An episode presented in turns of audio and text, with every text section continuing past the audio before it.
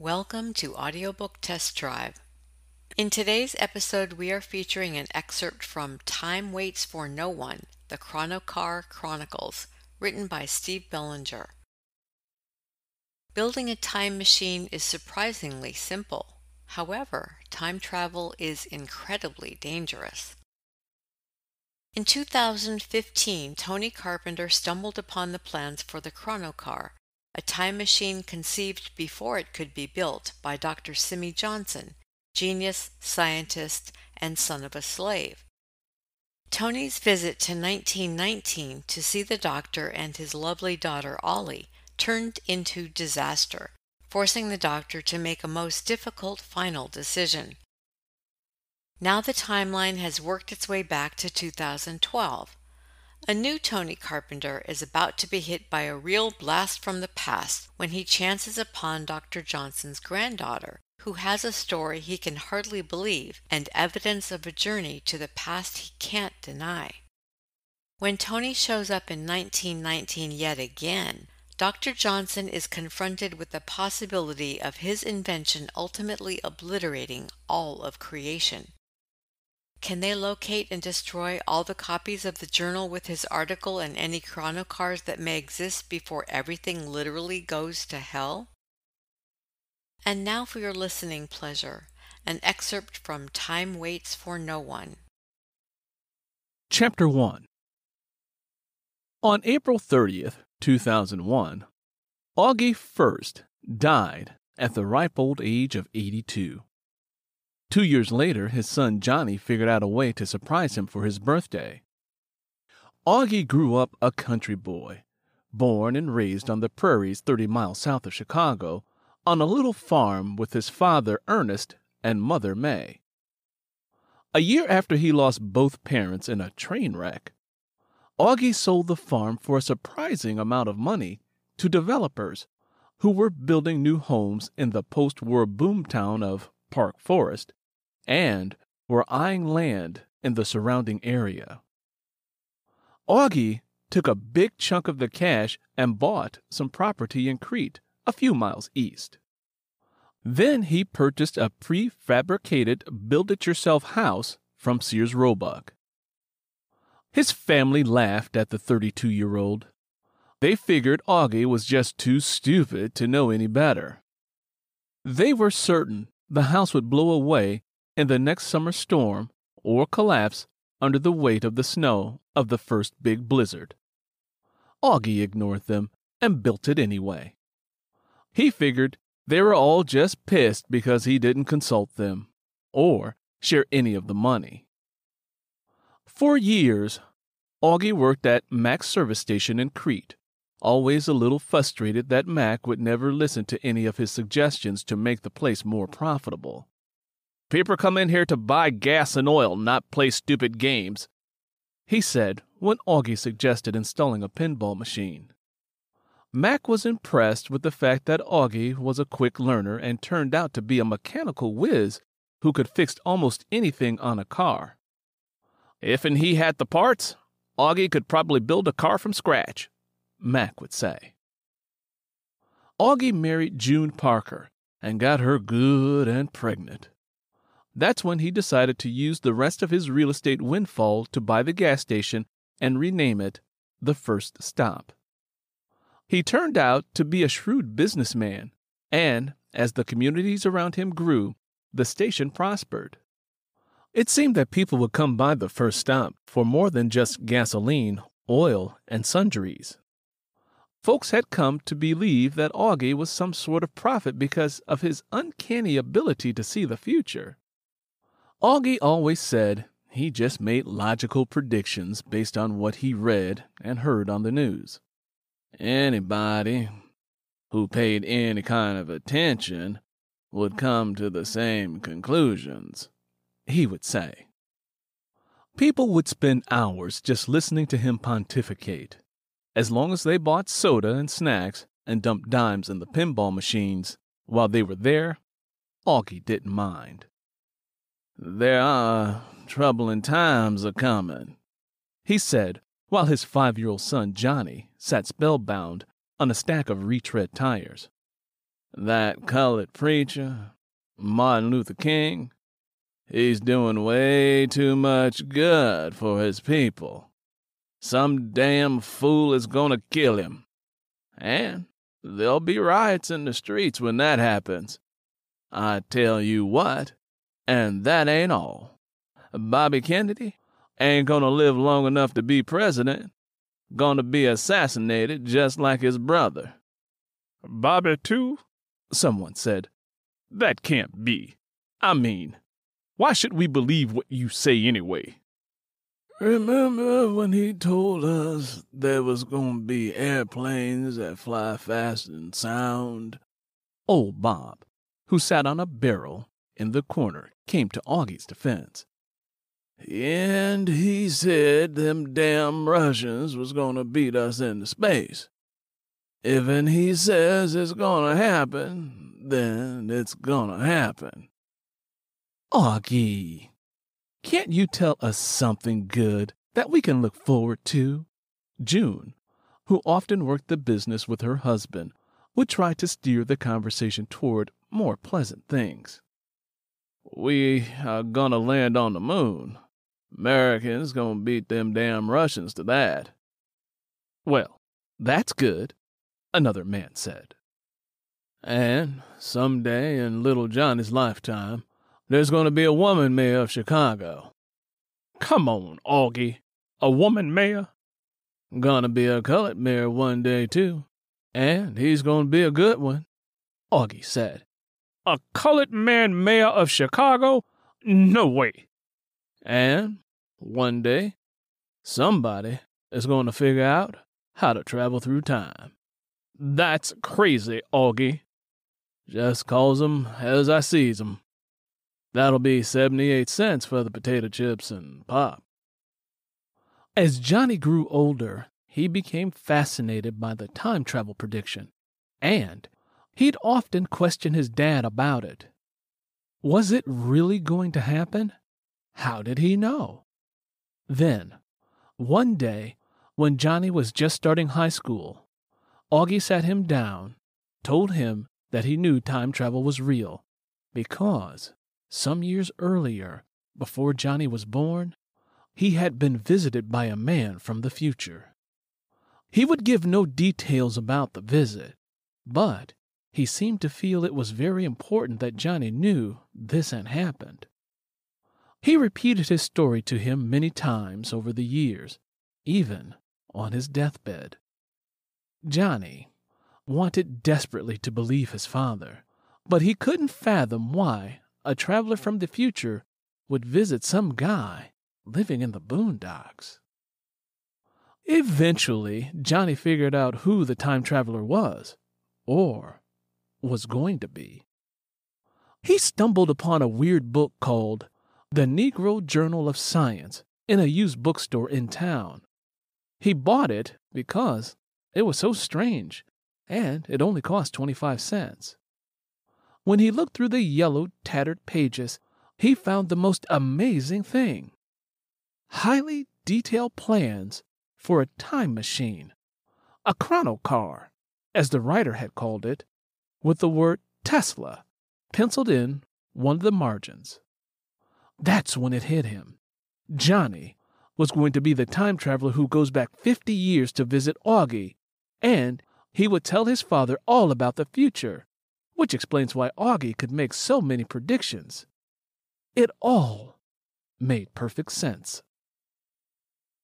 He had a garage added in the back of his little Sears Roebuck home for the sole purpose of housing his time machine. It only took him a few months to build it, using the mechanical skills he learned from his father, and doing a little research on the electronics. It turned out to be an odd looking thing. It was cylindrical shaped, having been made from one end of a slightly rusted propane storage tank. It was about nine feet tall, including the four little metal feet, the top being the rounded end of the tank, and the bottom a flat circular metal plate he had welded on. The hardest part had been cutting the openings for the little round window on one side. and the oval shaped door on the other. The solid construction of the tank made for a challenging job, but it also provided a very sturdy, airtight little ship. He didn't bother to paint it, so it was the original glossy white with the word flammable painted in red going up the side. The plans had called for a device described as a mechanical brain controller. It took guts to crack open and modify the bulky little laptop computer, which had cost him over $3,500 a year earlier. It wasn't the fastest thing available, but speed was not that much of an issue. He didn't care how long it took to get there. June would just shake her head when she saw him working on his time machine. She figured it was just another crazy thing he had set his mind to. Like when he built a radio controlled lawnmower. Kinda pissed her off when it got out of control and ruined her rose garden. Johnny replaced the garden and built her a little gazebo to make up for it. Johnny constructed the time machine with no doubt that it would work. After all, the trip had already happened. It was history. So, he knew he would be able to go back, see his dad, and return home safely. When he couldn't get the temporal stasis field to function, he took a clue from the handwritten notation in the book and looked up Nikola Tesla and his experiments where he found the answer. It wasn't too tough getting most of the parts to build the thing. The hardest was the gyro stabilizer, which he mail ordered from a military surplus store. He was very excited when the day finally came for him to begin his journey. His dad would be very easy to find. He would be living in the same house where Johnny currently resided. It would be a lot more rural, which would be a good thing. He could easily land a time machine and not be seen. The thing had not been tested yet, but knowing that his visit was already a done deal, he figured it would either work the first time or he'd have to fix or adjust something, and it would work eventually. He kissed June goodbye as she handed him a bag with a bologna and cheese sandwich and a cupcake with a birthday candle for Augie. Johnny knew she didn't buy any of this time travel stuff, but she went along with it, being the good wife she was. Say hello to Papa for me, she said as she tried to stifle a giggle. He won't know who you are, Johnny said. Don't be too long, she tittered as she walked out of the garage. I'm cooking pot roast for dinner. Making sure he was well prepared, his cooler full and his bladder empty, he climbed inside and dropped the bag with the sandwich and cupcake on the console. He strapped himself into the seat he'd salvaged from a minivan at a junkyard and powered up the computer that sat on a shelf attached to the curved wall. There was the familiar whine of the condensers charging up, and he felt the floating sensation when the stasis field engaged. This much he had checked out before.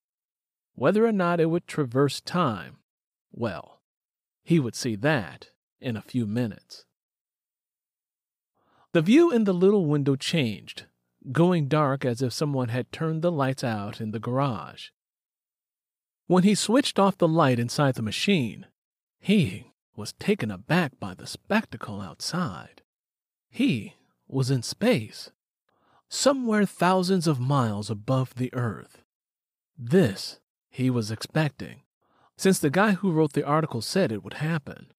Still, it was an incredible sight. Similar to films he'd seen on TV taken from the International Space Station. Only he was much higher. He could see satellites passing in orbit, weather patterns on the surface, and the bright greenish bands of glowing ions that were the aurora australis snaking over the South Pole. He marveled at the sights while he lunched on the sandwich and some cold juice, spellbound at how the liquid that got away from him floated in little globules in the air. After an hour, he noticed that it was getting a little difficult to breathe. One of the things he remembered to bring was an oxygen tank with a breathing mask. Relaxing as much as he could, he took slow, calm breaths every few minutes. Another 15 minutes, and the chronograph on the computer indicated that the trip was about to end. He didn't know what to expect at this point, so he braced himself. The scene outside the window suddenly brightened to what looked like trees and a twilight blue sky. For a second, his stomach dropped as the machine fell several feet, followed by a jarring crash. Johnny got out of his harness and exited the vehicle. He took a couple of long, deep breaths of the fresh, sweet smelling air. He knew exactly where he was. The machine was sitting in the middle of the main highway, on a bend overlooking a steep ravine, barely a quarter mile from Augie's house. Not bad. He stepped back and examined his ship. One of the metal legs was bent slightly. Must have materialized a couple of feet above the ground. Could have been worse. Could have been higher. Or a lot lower. At that moment, he heard the roar of an engine just around the curve. He backed away when he saw the headlights flashing through the trees. Somebody was coming down the road at a pretty fast clip, and if they weren't careful, Johnny dived into some bushes as the pickup truck skidded and crashed noisily into the time machine. The force of the impact sent both vehicles over the side and into the ravine. Johnny could hear the crunch of metal as they bounced off the rocks below. He scrambled over to the edge and saw where the truck lay upside down, wheels spinning, and the time machine cracked open, nearly flattened. That was not supposed to happen. It took a couple of minutes to get down to the crash site, which was only a few yards from the creek at the bottom. He could hear moaning inside the truck. At least the guy was still alive. Johnny crawled over to where the man lay bloody, face down, on the ceiling of the cab. You okay? Johnny asked. Do I look okay? The driver said weakly. Get me out of this damn thing. Johnny reached in and tried to move him.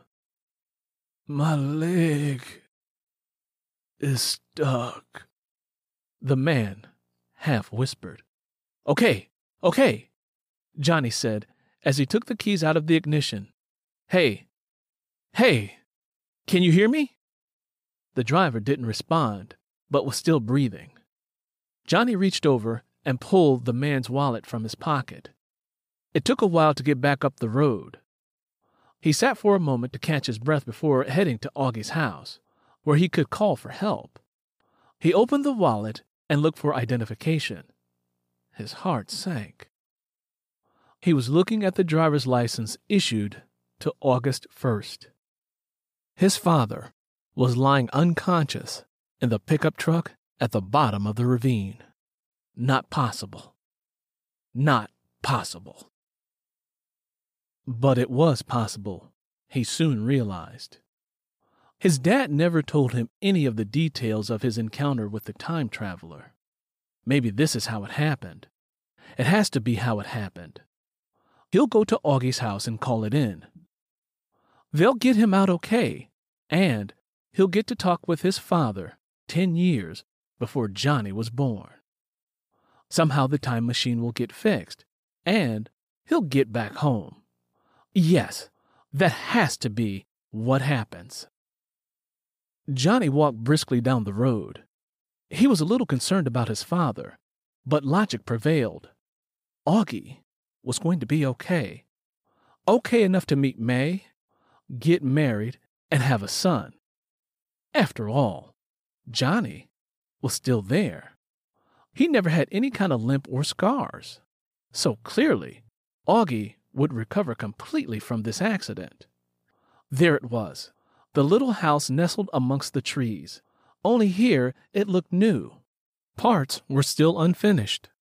The decorative shutters had not yet been put up, and there was no pavement. He walked up the gravel driveway and let himself in. It was the same on the inside, except the walls were freshly painted white and not the more muted beige Johnny was used to. And the furniture was somewhat rustic. The sofa was cushions on a rough wood frame, and the coffee table looked like a varnished tree stump. Augie was known for making his own furnishings. He found a black wall phone in the kitchen. He picked up the receiver, listened for the tone, and spun the dial. Nothing. Idiot, he mumbled to himself. It's 1953. There's no 911 yet. He looked around and found the number for the local police on a little calendar stuck to the wall. Crete Police Department, a female dispatcher said on the phone. Yes, I want to report an accident uh, on Exchange Street. Where on Exchange? Uh, at the bend, above the ravine. And your name, sir? Uh, Jonathan First. I'm at the home of August First at. Augie First? I know where that is, the lady said. He's the one who's had the accident, went over the side, at the bend, and down into the ravine. Okay, I'll send someone right away. Johnny sat nervously in the living room. He kept telling himself Augie was going to be okay, and somehow he would figure out a way back home. Augie would probably help him repair the time machine or build another one. He spent half an hour pacing through the house. He thought about going back to the accident scene, but he'd just get in the way. Watching the old black and white console TV should calm his nerves. Who the heck was this Tennessee Ernie Ford guy anyway? He jumped when he heard a knock on the door. Just a second, he called. When he opened the door, he was greeted by two policemen. The older of the two cops looked down at his notepad as he spoke. He asked, Are you Mr. Jonathan First? Yes, I am. I'm Officer O'Donnell, and this is Officer Condon. May we come in? Uh, of course. Johnny stepped aside. And what's your relationship to August First? O'Donnell asked. I'm his son. Johnny answered quickly, regretting it as soon as he said it. Excuse me? I am, uh, his son? I didn't know Augie had a son. How old are you? Johnny hesitated. I'm 43 years old. The older cop looked at the younger one, who shrugged. You're 43 years old and you're Augie's son. Yes, I know. That's going to take some explaining. I'll say. The younger cop chimed in. Augie was only, what, 30? 34. Today is his birthday. Where is he? Johnny said. He can help clear this up. I don't think so. O'Donnell said. He's dead. Johnny choked. He's what? Dead. Died before they could get him in the ambulance. Johnny sat down on the couch. No, he can't be dead. That's not possible. He, he can't be dead. We saw him, sir, Condon said. Deader than a doornail. Billy, please, O'Donnell admonished. Uh, Mr. First, may we see some identification? Sure. Johnny stood, took out his wallet, and found his driver's license. Oh, crap, he said as he glanced at it. May I, please? O'Donnell reached for the card. Johnny sighed and handed it over. Is this supposed to be some kind of joke? O'Donnell frowned.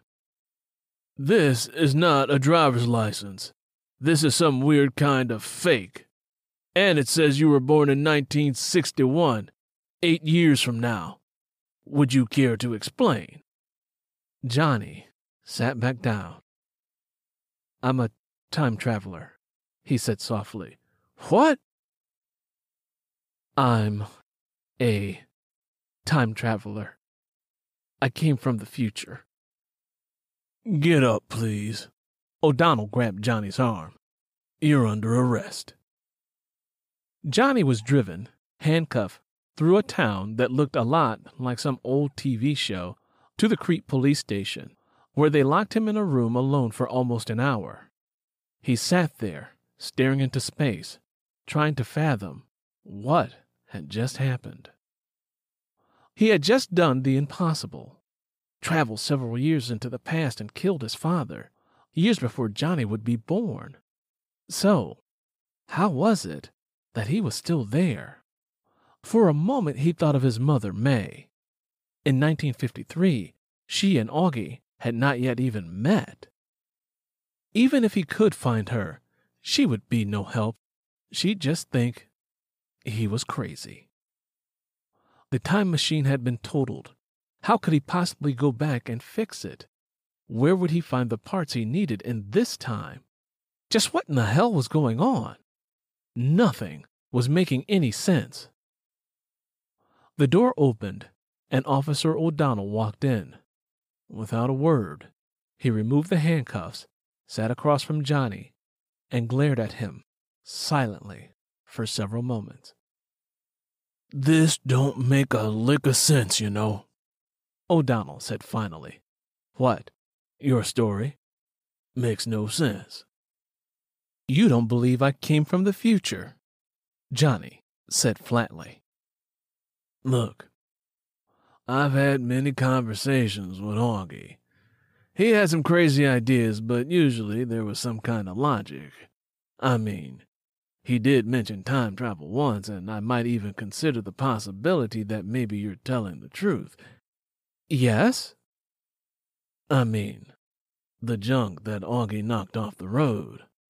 Some interesting looking stuff. Like maybe future technology. And your driver's license? Almost believable. Almost? O'Donnell shifted in his seat. Yeah, Almost. See, I've been thinking. Let's say you are Augie's son, come from the future to see him. Well, Augie's dead. You killed him. Oh, I'm pretty sure it was an accident. But he is dead. Years before you're supposed to be born. Johnny sighed. Yeah. So, how in the hell are you still here? I mean, once he died, you became an impossibility. You should have disappeared or something like that. Can you see where I have a problem with all of this? Johnny nodded. So, what I want to know is, what is this all about? Either you are really from the future, which I doubt, or this is some elaborate con game. Maybe you were going to take advantage of Augie's beliefs and, I don't know, chip him out of some money or something. Killing him was an accident, I get that. But what were you hoping to get out of him? Nothing, Johnny said.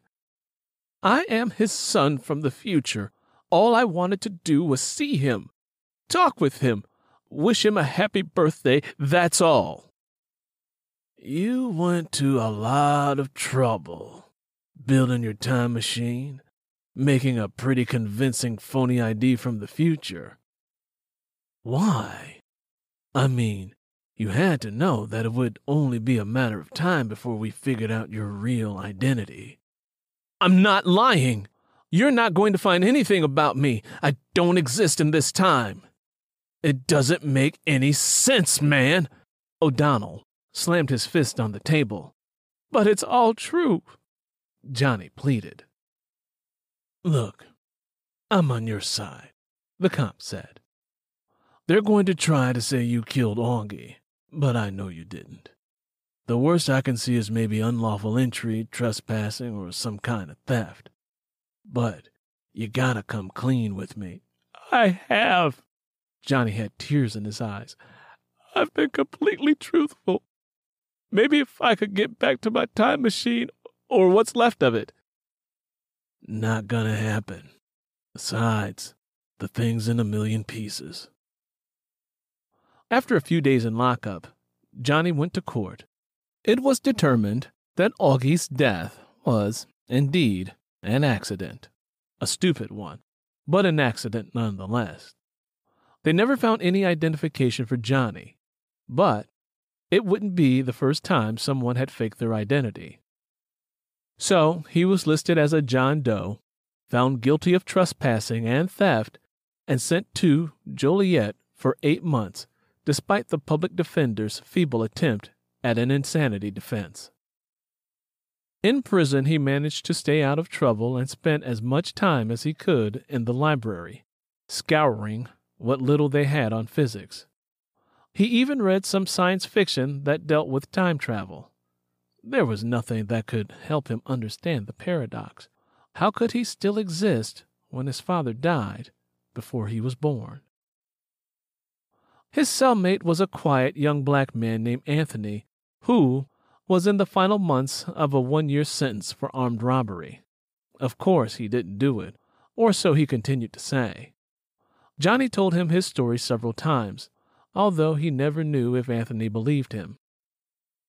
Anthony became his only friend, and when he was released, he promised to come back when Johnny's sentence ended a few weeks later. Johnny walked out of the prison gates into the nippy autumn afternoon with nothing but the clothes on his back and an empty wallet.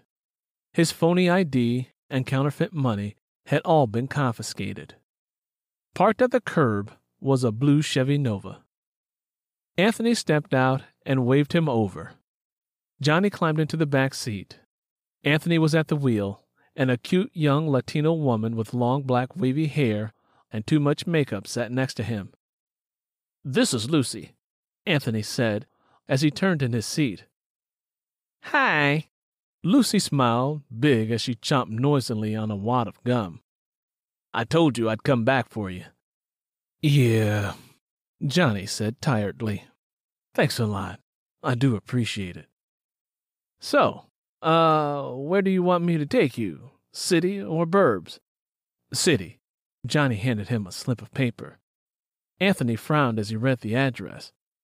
Uh, are you sure about this? Yeah, I looked it up.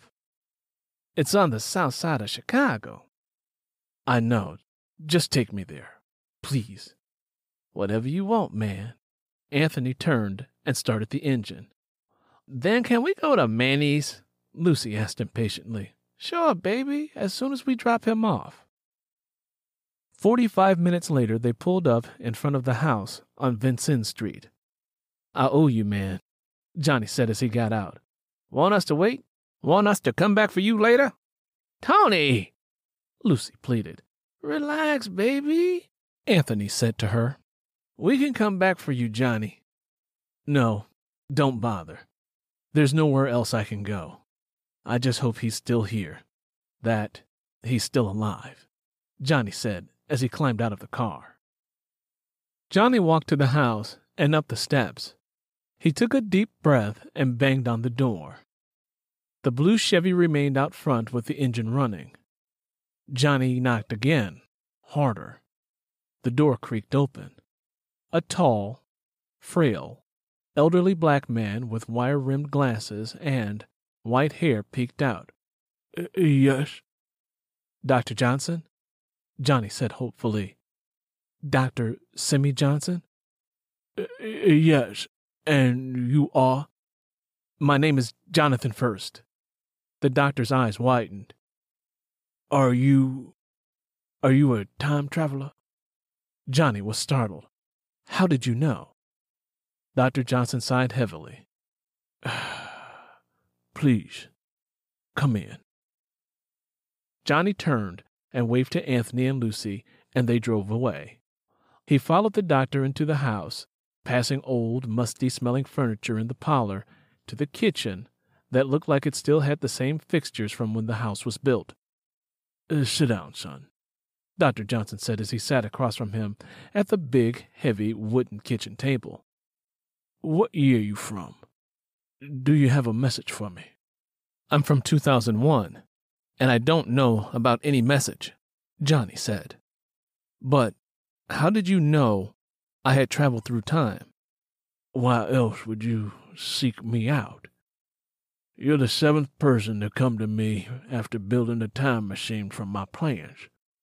Despite all my daughter and I have tried to do to destroy all copies of that accursed article, people continue to build chronocars and travel back in time. He shook his head.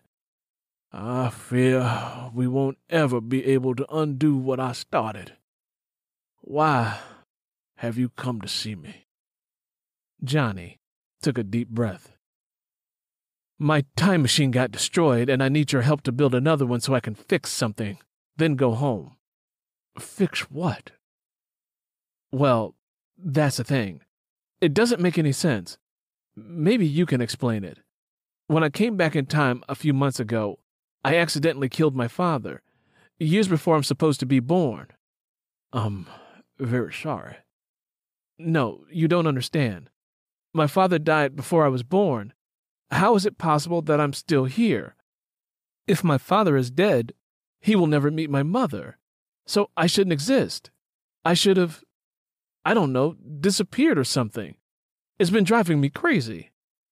But it's clearly possible, Dr. Johnson said. How can you say that? The doctor said with a weak smile, It's possible because you're here. Johnny sighed. How? There is a very high price to be paid when you travel through time. You see, while you were in the chronocar and the temporal stasis field was on, you were still in 2001. The timeline was still intact. When you got here and turned off the field, you brought all of time back with you. Everything from the moment you arrived all the way back to 2001 no longer exists.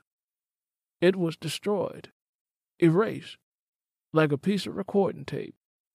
But everything that was inside the field, you and the machine, still exists. You exist because the field protected you. Johnny shook his head. What I'm trying to say is that time has been restarted, and now you are permanently part of this time. You have been disconnected from 2001 and the original timeline. So, the death of your father does not affect you. Wait a second, Johnny said. Are you saying I can't go back? Time travel is possible in only one direction, the doctor explained. You can only travel to the past. The future, where you came from, doesn't exist. Like I said, it was all erased. Wait, wait. Johnny shook his head. Before I made this trip, my father told me about a time traveler who came to see him. That traveler had to be me. He never said anything about me not being able to return home. Tell me, Dr. Johnson said. Did your chrono car have a fail safe? I don't know what you mean. I just told you that you cannot go to the future because it doesn't exist. If you try to send your chronocar to the future, it will burn itself out trying to go to an impossible location. I mentioned it in my article. Oh, that. Johnny shrugged. I didn't bother with that. I wasn't trying to go to the future, so why would I need it? The doctor nodded slowly. Then that explains it. You went to see your father the first time. You brought all of time back with you when you did, but neither of you realized it. When you tried to leave, you probably saw your time machine disappear. But what happened was it transposed into space where the mechanism burned out because you were trying to go to the future. an impossible location. You got stuck and died somewhere up there. Time resumed. Your father met your mother again, and you were born. Your father tells you of the time traveler. You figure out it was you, and you come back again, bringing time back with you again. Simple. Johnny blinked. You mean there was another me who came back in time? And who probably died then also. And I'm stuck here? The doctor nodded. Johnny stared at the doctor for several moments. You still have to help me build another machine. I have to go back eight months and prevent the death of my father. He was not supposed to die. We have no way of knowing what is supposed to happen, the doctor said. In any case, you cannot go back in time. It's far too dangerous. Whenever time restarts after a time trip, it resumes more chaotically. Things get worse every time. Besides, the technology for the mechanical brain controller doesn't exist yet. I'll be super careful. I won't do anything to change anything else. And I know enough about computers. Maybe I can build one. There's a much bigger problem than that. The doctor removed his glasses and looked him in the eye. There's the first law of thermodynamics. What are you talking about now? The first law of thermodynamics says that there is a fixed amount of matter and energy in the universe. You can convert matter to energy and energy to matter, but neither can be destroyed or created. Look at your finger. Johnny held up his right hand and extended his pointed finger. What about it? At the tip of that finger are molecules full of atoms. Everything is made up of these. Say there's a molecule of carbon that is part of your skin. It was a part of you when you were in 2001. Now you've brought it back to 1953. But somewhere in this time, that same molecule already exists. It may be part of someone else's body, or in the exhaust of a car, or wherever carbon might be. That is an impossibility. In other words, Johnny said, looking down at himself, there are 160 pounds of matter in this time that are not supposed to be here. More than that, it's you and all the parts of your time machine. The doctor sighed. It's matter that is already here. It has been duplicated. No, not even that.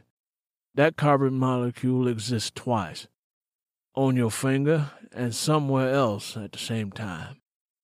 I cannot even venture to guess what might happen if that molecule met up with itself. Johnny was shaking. He was beginning to grasp the magnitude of the problem. He could not go back to 2001. If he went back to try to save his dad, he might run into himself.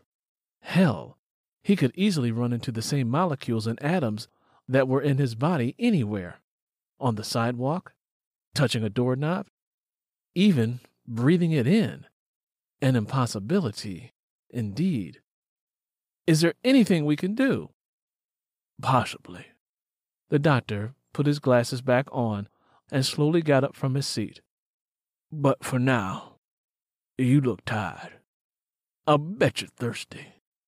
How about a nice cool glass of uh, lemonade?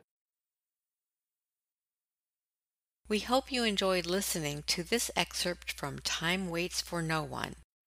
If you would like to hear the entire audiobook, it can be purchased at Amazon.com, Audible.com, and iTunes.com.